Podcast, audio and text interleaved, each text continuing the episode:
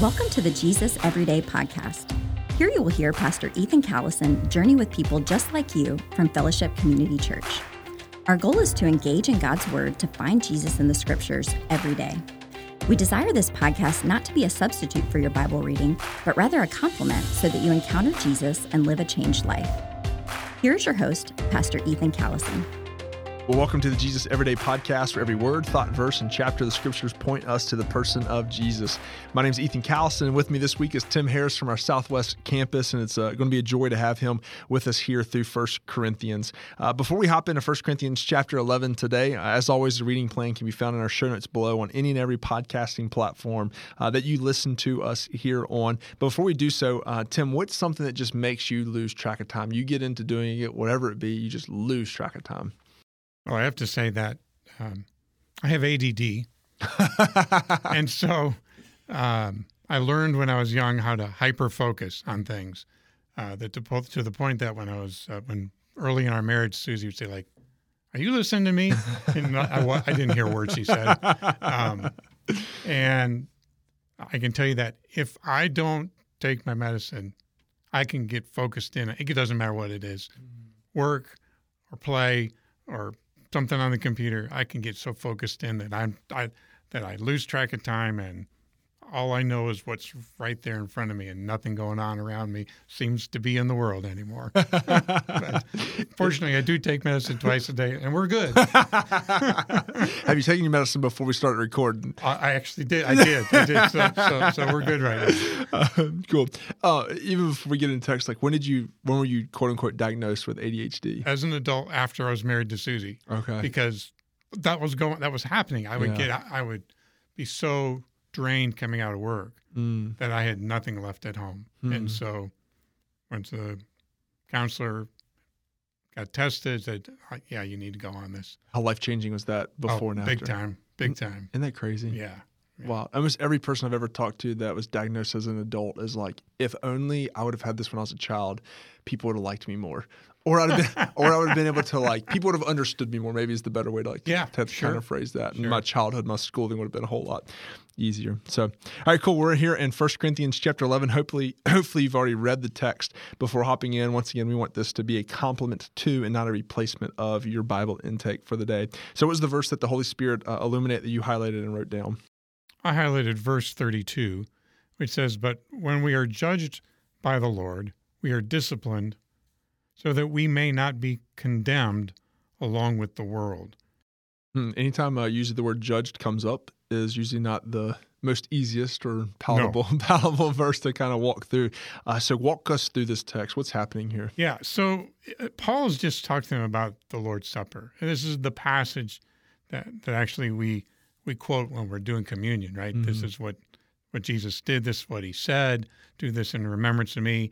And he's telling the Corinthians that when they come to communion, they need to examine themselves. They need to remember that this is Jesus did did this for us. You know, his body, his blood, he died for us. And that some people were coming in they flippantly about it, and they needed to examine themselves uh, while they're doing it. And uh, even to the point he said that's why some of you are weak and ill, and some have even died. Mm. And that's right before he says here, but when we are judged by the Lord, we are disciplined. So, you know, basically, you judge yourself, and the Lord will help to to bring to mind that what's true. You know, what are the things that um, we need to remember, or things that we were maybe off base, or or just remembering what Christ has done for us, and that uh, if we do that, we're not condemned with everybody else. That's what he's saying, and he says that when that happens, when we're judged by the Lord, we are disciplined. Well, we don't like the word judgment. We don't like the word condemnation. I'm a little bit better with discipline, right? yeah. Not completely, but I'm at least a little bit better with discipline. And he's just Uh-huh. reminding us, I think, that that the Lord's just disciplining us to make us better, for sure. Are, are there any other texts that come to mind when you think about um, the discipline of the Lord or the the maybe not so judgment, but the I think there's several other passages that talk about it. I'm, The one that off the top of my head that's not exactly that is in James, where he says, "Consider it pure joy when mm-hmm. you face various trials, because the testing of your faith produces and it lists, you know, all the good things that come as a result of it." Um, there's another passage where it says, "If you're disciplined by the Lord, you should be happy because He's treating you like a child." I think that's in Hebrews, yeah, somewhere. And uh, you know, you know, we do we discipline our children. If we don't discipline our children, we're not very good parents. That's right. And they're not going to grow up to be the kind of men and women that we want them to be. And the Lord loves us the same way, even more. So why would He not do that for us? That's, good. That's a good word there. Uh, so as you look at this text, explained it, what's going on, how do you begin to apply uh, this into your life, or what's a principle that people can apply? Well, immediate application for everybody would be when we have communion to really to, to think seriously about it, uh, to remember why we're doing it, remembering what Jesus did for us, and to take that opportunity to do some self-examination. You, know, you and God talk about it a little bit. Say, hey, what's in my life that I need to confess? What's in my life that uh, I need forgiveness for? And then just really, that's a remembrance that He already has forgiven mm-hmm. us, and um, and we could use that discipline. But it's not just even at communion, but really anytime we're talking with the Lord, you know, you follow the acts, you know, adoration, confession, thanksgiving, supplication, kind of walk through the type of prayer. There's confession in there all the time, where we uh, confess our sins, and that that that helps us. Have you ever heard somebody say like, um, this might be a little bit older of a phrase or saying, where it's like, now that I've become a, a, follower of Christ, now I'm perfect. Have you ever heard anyone ever say that or have that like kind of view of theology that uh, they're a Christian now, so now they're perfect and no longer sin anymore? Have you ever heard that before, Tim? Uh, I, I know that there are some people who feel like you can get to that point. I've never met anyone okay. that's ever said that.